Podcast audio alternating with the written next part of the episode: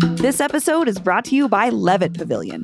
This summer, check out one of my favorite outdoor concert venues in Denver, Levitt Pavilion. May through October, Levitt is offering ticketed and totally free all-ages concerts.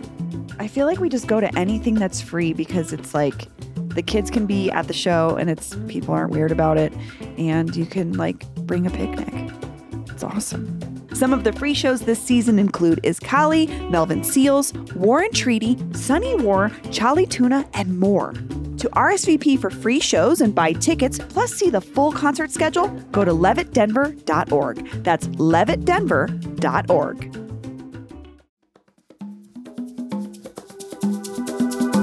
Today on CityCast Denver.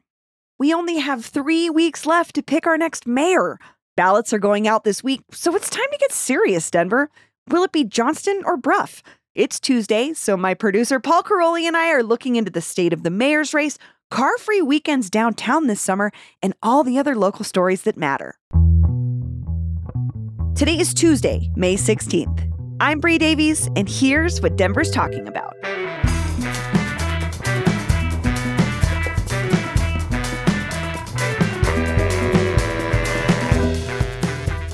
Good morning, Bree. Good morning. I'm back.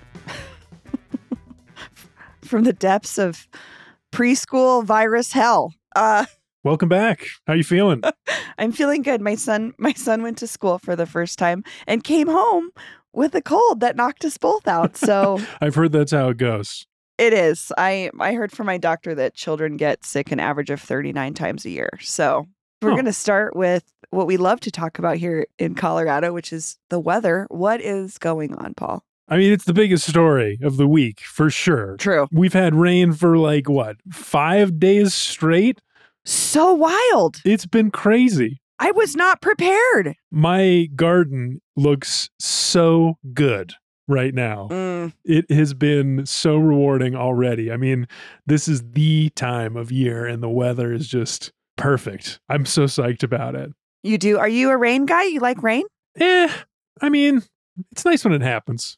It's soothing when it happens. We get plenty. Yeah. I have to say, I I wasn't super prepared. However, this year, mm-hmm. I bought waterproof Uggs because they were hip. All of a sudden, Uggs were back for some reason. You know, I've just been wearing them for the last ten years, not being cool. But these clear ones, like where you could see the inside, the fur on the inside. And I actually got to use them for like an actual purpose. What? Well, because they're like pla- they're like clear coat. So usually they're like suede. The cool ones that were in this year were plastic and you could see the inside. That's the cool part. But they were functional for the first time in rain. So there you go. I felt excited to wear them for an actual purpose. But the question is really, have we seen the last snow? That's always the question this time of year. Yeah, I mean, it's Mother's Day, so the conventional wisdom is that there will be no more snow. So it's okay for, for the gardeners like me out there to put their plants in the ground because they won't get frozen. I dug into this a little bit. I found an article from our friend, Rain or Shine. It's our weather guy, Andy Stein. Andy Stein! Um, he actually took this question on a couple of years ago and got the data.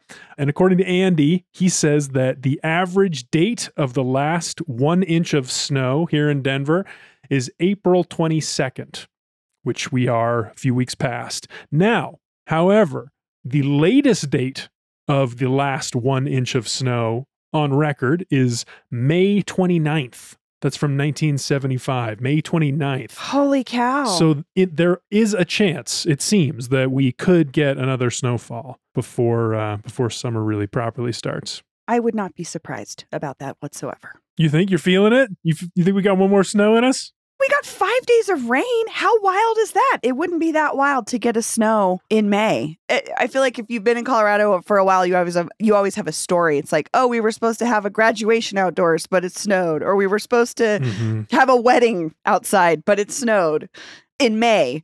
Do you want to take any bets? Do you have like a day? No, I think it's past. I think it's past. I'm, I'm feeling it. I think I've got full summer vibes. I think we're done with snow this year. I think we're going to get snow, and I think it's going to be on the day the Casa Bonita opens. Being in the know, as people we are, we have been given four different dates for opening, right? Rumored dates. We got the fifth. Someone said the twenty-second. Someone said the twenty-sixth. The last one we heard was the thirty-first.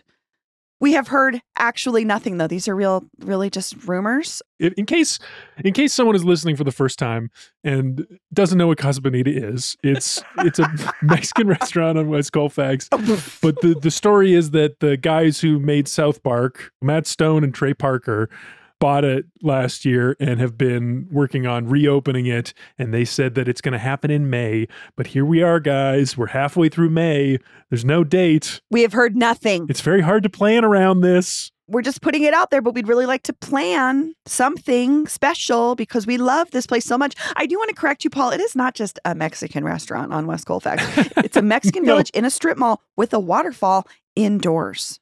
I will say, though, last week, in their typical cryptic ways, we got an email from Casa Bonita that just sent us a bunch of GIFs of people working on the interior, like the deep cleaning that they're doing, the, the installing of the fixtures. And we'll put a link to it in our show notes.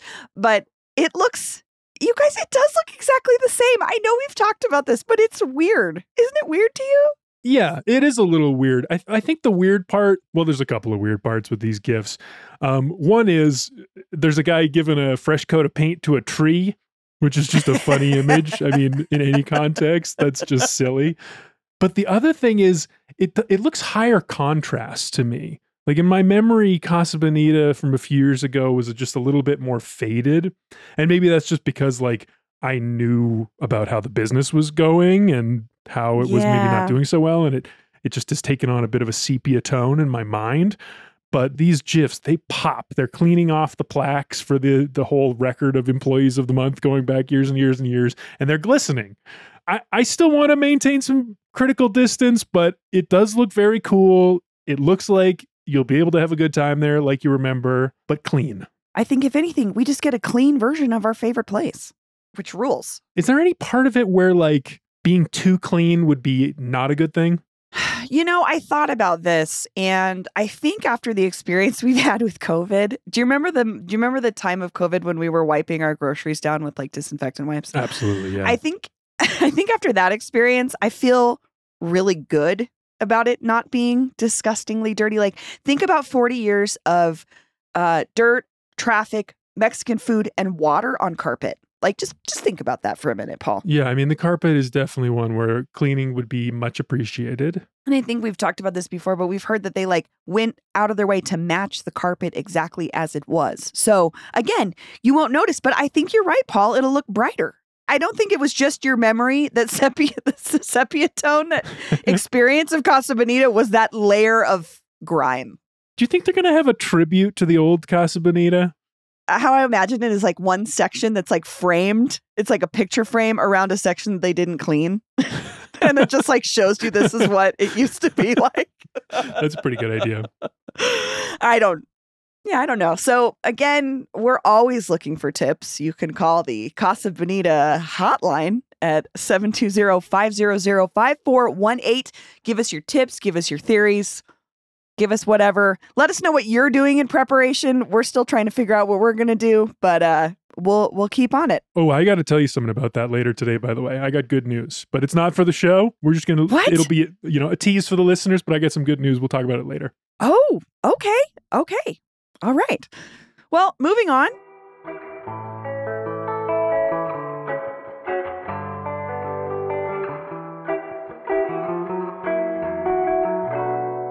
We're talking about the dream of a car-free city, which happened sort of over the weekend when Broadway and Welton were shut down to cars. The Viva Streets program, which is happening um, four Sundays through spring and summer, and they're closing three miles of streets to cars and opening them to pedestrians and cyclists. So the route is Broadway from Alameda to Welton, and then Welton to Downing, which is a pretty big thoroughfare. It's a lot. Those are well-used streets by cars for sure. I mean, it's sort of part of this larger project that the Denver Streets Partnership, our friends, Denver Streets Partnership, we've had Jill Locantore on, we've had Molly McKinley. We love those folks. But um, they partnered with the Downtown Denver Partnership and the city to make this happen. And I think the idea was to see what Denver could be like if we devoted more space to pedestrians and cyclists and removed the car element. this was on Sunday. I, you're a cyclist. Did you go and check this out? You know, to be honest, I was pretty uh, cynical about it. We Patty uh, Calhoun brought it up on our, our Friday show, the editor of Westward. That's right. And she was talking about how Taste of Colorado was shifting to kind of adapt to be a part of this new event. And um, all I could think about was the traffic. And I was so cynical about it. But then on Sunday, I had an experience. I bet a lot of other people had the similar one. You know, you log onto social media, you start to see pictures of what this looks like. Yeah. All these people walking through the middle of Broadway or the middle of Welton. And it, it was, uh, it kind of changed my mind a little bit about it. Like, I kind of wanted to be down there, except for, well, it was a little bit overcast this weekend. I think they probably would have had a better turnout if the weather was a bit better, and maybe it will be uh, for the, the Viva Streets in June and uh, in July and August, hopefully. But yeah, once I saw the pictures, I was like, ooh, that, that kind of looks fun. Biking up and down a big wide open street. Yeah. So Paul, walk me through your cynicism a little bit about this initial idea of closing the streets down. First impression was that it kind of reminded me of the Free Fare for Better Air program that R T D la- did last year, where they had free fares for the month of August. And it was promoted as this, you know, as this thing to improve our air quality. So if you follow the logic of that, the you can see that what they're hoping for is that people get out of their cars and get onto the bus, and we therefore produce less carbon emissions. Now, since then, R T D and its advocates have talked a lot about how ridership went up, but I still have yet to see data on whether or not car drivership went down during that month. So that's the frame I saw it in, this Viva Streets project. But I, I learned this weekend, after seeing these pictures, I did kind of a, a little dive into the history of this program. It's totally different. It's the, the idea of this event, it's not really climate oriented at all. It's really much more about community. Like it, it derives from this uh, tradition that's been happening in Bogota, Colombia since nineteen seventy-four. And their whole downtown basically shuts down every Sunday in Bogota. There's a seventy mile route through the city. It attracts more than one million people. Whoa. To bike and walk through Bogota. And there's no cars. That's amazing. Yeah. So like every week, this is just part of their city. You know, you get out into the park, you go outside, you go for a walk through the, the streets, you just, you meet people. It feels like very community oriented and, and really wonderful, and exactly the kind of thing that I would want for our city. But I'm still seeing two pictures here being painted, which is, I, I think the data probably shows they pull many cars off the street if they do this every Sunday, right? The emissions, that that has to have an impact for sure. But like, is it changing people's behavior outside of that day? Yeah, that's the thing that I keep coming back to too, is it's about habit. Like if we're, the, th- the reason why I think it seems to be working in Bogota is they do it every week, every Sunday and every national holiday. You just know to expect that. With R T D and these pilot programs, they'll just sort of try something and then you get some data, but the, you can always ask questions about it. And I don't know, they never really seem to go full, full bore into something like this. Yeah, I'd be curious. I mean, I think it's incredible that it's happened at all. I don't want to undermine the fact that folks worked really hard to make this happen in the first place. And the idea is to introduce folks to the street in a new way, I think, right? You're a cyclist. I've been a cyclist off and on. And I know the biggest impact on me becoming one or doing that or changing that habit for a while, at least, was having the practice, like being able to try it. Hopefully It it does change some folks' mind around driving, but um, I would be curious what the what the end data end end game data was. Uh, for Viva Streets, for me, the question is about business owners and do they actually benefit? Because mm. this is not an R T D program, Viva Streets. I don't think R T D is involved. Point. The main driver is the Downtown Denver Partnership, and they're trying to promote business downtown. And in Bogota, I read that the the, the chief complaints about this every Sunday shutting down the streets thing that they do is from business owners who say that people struggle to access their businesses the way that they think that they might not if the streets, you know, if there were cars. So I, I would be eager to hear from business owners about, you know, on South Broadway, um, on Welton, did, did this lead to a boost, and, uh, and would you like to see more of it? Thanks, Paul. I think we're going to take a quick break and we'll be right back with something else.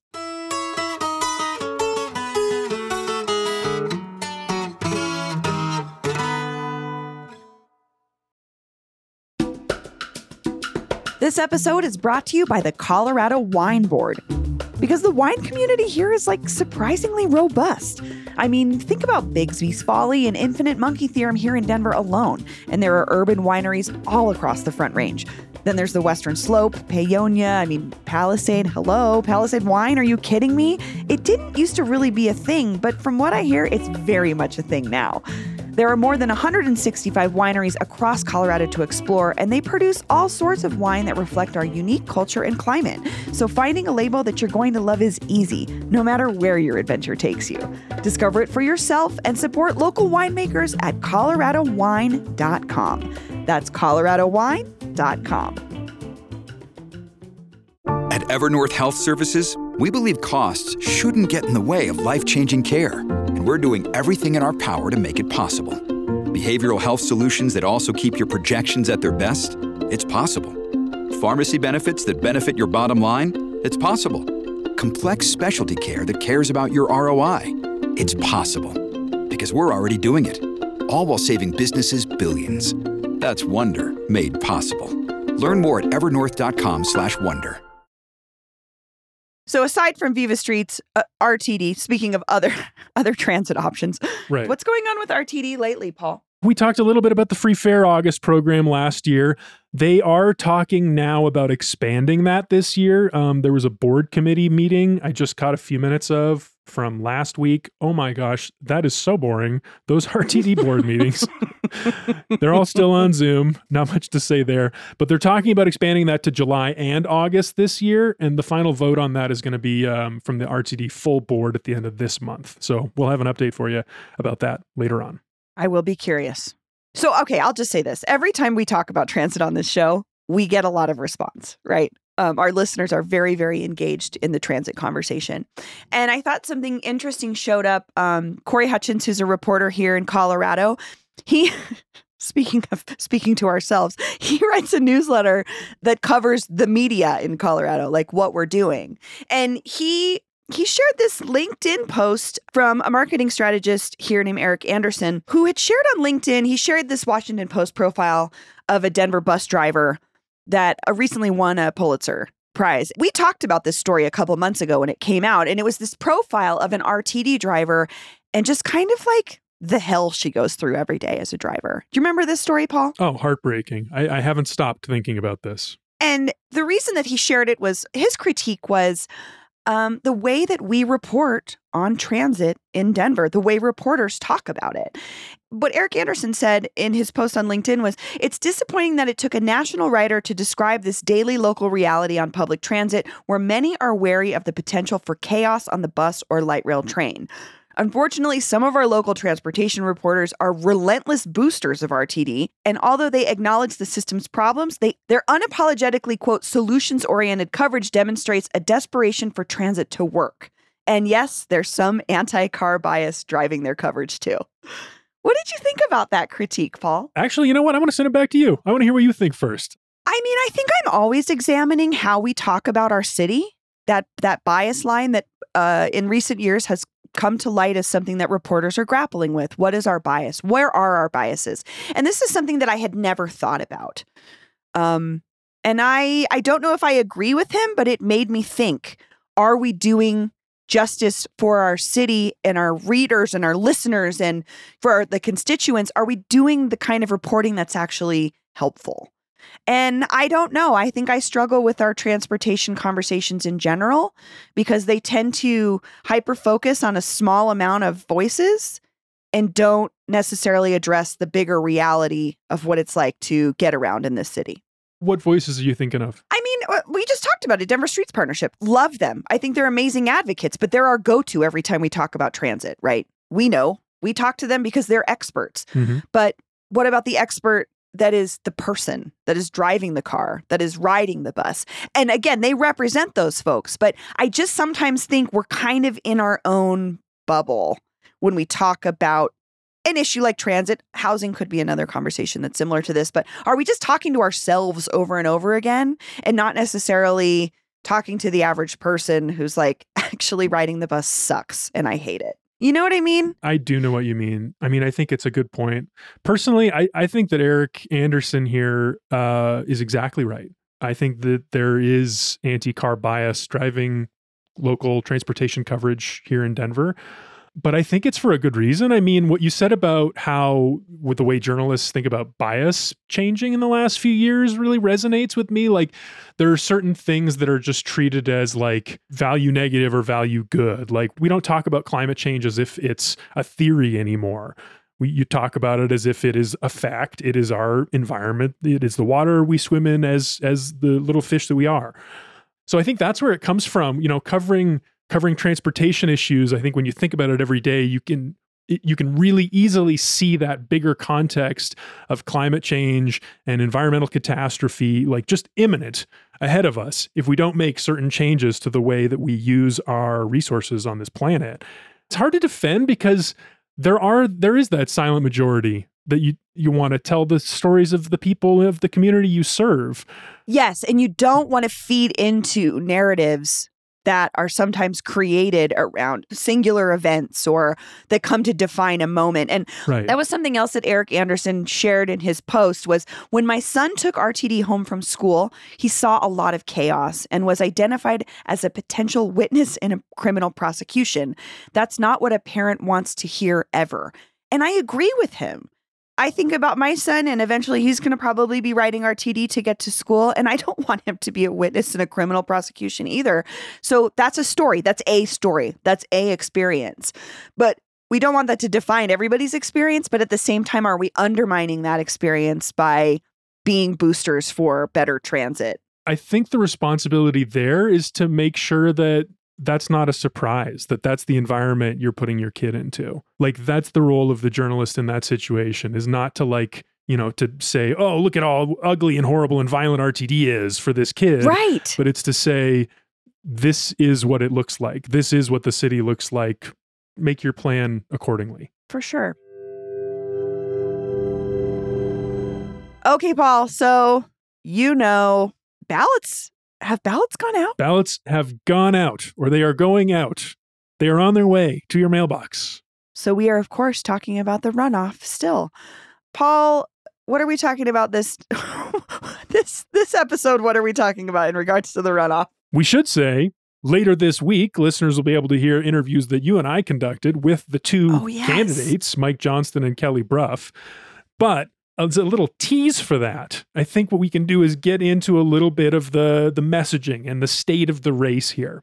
Um, so before the first time we voted for mayor six weeks ago, um, we we did this episode where we looked at all the mayoral campaign T V ads or internet ads. Or to it, be fair, yeah, some of them some of them weren't on T V. I actually don't know; it's really hard to tell. I think most of them were not on T V, but yes. oh, um. Anyway. New one just dropped from the Brough campaign. Her new ad, let's watch it together. I'm new to this whole candidate thing. I've never run for office before, but I have run the city. As Mayor Hickenlooper's chief of staff, I'm Kelly Brough, and far-fetched empty promises won't solve our problems. I'll never promise something I can't deliver. It's why I'm endorsed by Denver police officers, two former police chiefs, Governor Ritter, Wellington and Wilma Webb, and so many others. They know that this time, the most qualified man for the job is a woman. That's me. What's the point that Kelly's making here? I absolutely agree. It sucks. We have been a city for this long and never had a woman leader. However, as a woman, I find it, um, I don't like it when I'm told that that is what should be my determining choice. Because hmm. it feels like you're being told that, oh, you're a woman. Don't you have a responsibility to break that glass ceiling? Yes. And like, or that, that a woman is going to represent everything that I'm looking for in leadership. Hmm. When in reality, women can be pulled every different way in politics, just like men can. Well, connected to that, um, I, I thought it was interesting. I wanted to ask you about this was we were prepping for those interviews I mentioned with Brough and Johnston. I proposed that we ask them about Abortion, abortion access. It's been a big issue across the state this year, ever since the Dobbs ruling last year. Why did you not want to ask these candidates about abortion, Bree? Because it doesn't happen at a municipal level. In Colorado, our governor is doing everything he possibly can to enshrine abortion in our Constitution and make it a constitutional right, essentially, along with with legislators. A lot of them are women, um, and along with abortion advocacy groups and uh, reproductive justice and reproductive health care groups that inform the legislation. This is a huge thing for Colorado, and it always has been, but he is hell-bent on making it accessible to anyone at any time, regardless of whether you live here or not. So it's not really a municipal issue.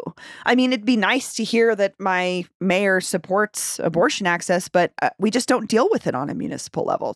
Anyway, so that was uh, the latest Big Slick T V ad in the race. I'm sure we'll see more from Mike Johnston soon because they're both still fundraising like crazy. Bree, where yeah. is the fundraising race at inside this mayor's race? Well, the thing that I really want to focus on is the super PAC side of it, because that's what's going to be funding a lot of advertisements in support of these candidates. But um, just to clarify, like super PACs have no contribution limit, but uh, the rule is they cannot coordinate with the candidates directly. And this was something that just caught my eye. Um, Denverite reported recently that the super PAC supporting Mike Johnston, or in who's behind Mike Johnston, mm-hmm. um, poured more than half a million dollars into media ad buys. Wow. Half a million dollars, Paul. That's crazy. Oh, I'm just thinking about, well, also like, uh, this is a runoff. Can you, what are we going to get? twenty thousand votes? Like, what is, I'm so curious what the dollars to vote ratio is going to be at the end of this. So these super PACs, is this what people mean when they say dark money? Because we don't know where it comes from exactly. And well, no, because you can look at who donates to a super PAC. Oh, okay. So it isn't dark money. It's just that you can donate to a super PAC, and basically the big things are there's an unlimited contribution limit. So you can you can donate unlimited amounts of money to that super PAC because it's not going directly to the candidate. I see. So you can push the candidate forward to the front that you think represents your organization or whatever you are. And that's the thing that I always look at. But um, the interesting thing is uh, media buy means a lot of T V advertising. The folks supporting Mike Johnston are putting a ton of money into T V, and we know why T V ads are effective, because they reach the people that tend to come out and vote, which is older voters. So still surprising to me as a person that doesn't watch live T V. Hey, I think it matters. That's what the experts say, at least. But I guess sure. we'll be watching that and see how this race develops over the next few weeks. Obviously, we'll be talking about it. I'm looking forward to talking again after uh, these interviews run, so we can, you know, be a little bit more candid about those experiences. Um, and again, that's going to be later this week. We did learn a lot in those interviews, so I, I'm excited for us to share them with listeners. All right, Paul. Well, thanks for joining me. Absolutely. See you next time. That's all for today here on CityCast Denver. If you enjoyed the show, why not take a minute to tell Eric Anderson about us? Rate the show wherever you get your podcasts and subscribe to our morning newsletter, Hey Denver, by texting Denver to six six eight six six. We'll be back tomorrow morning with more news from around the city. See you later.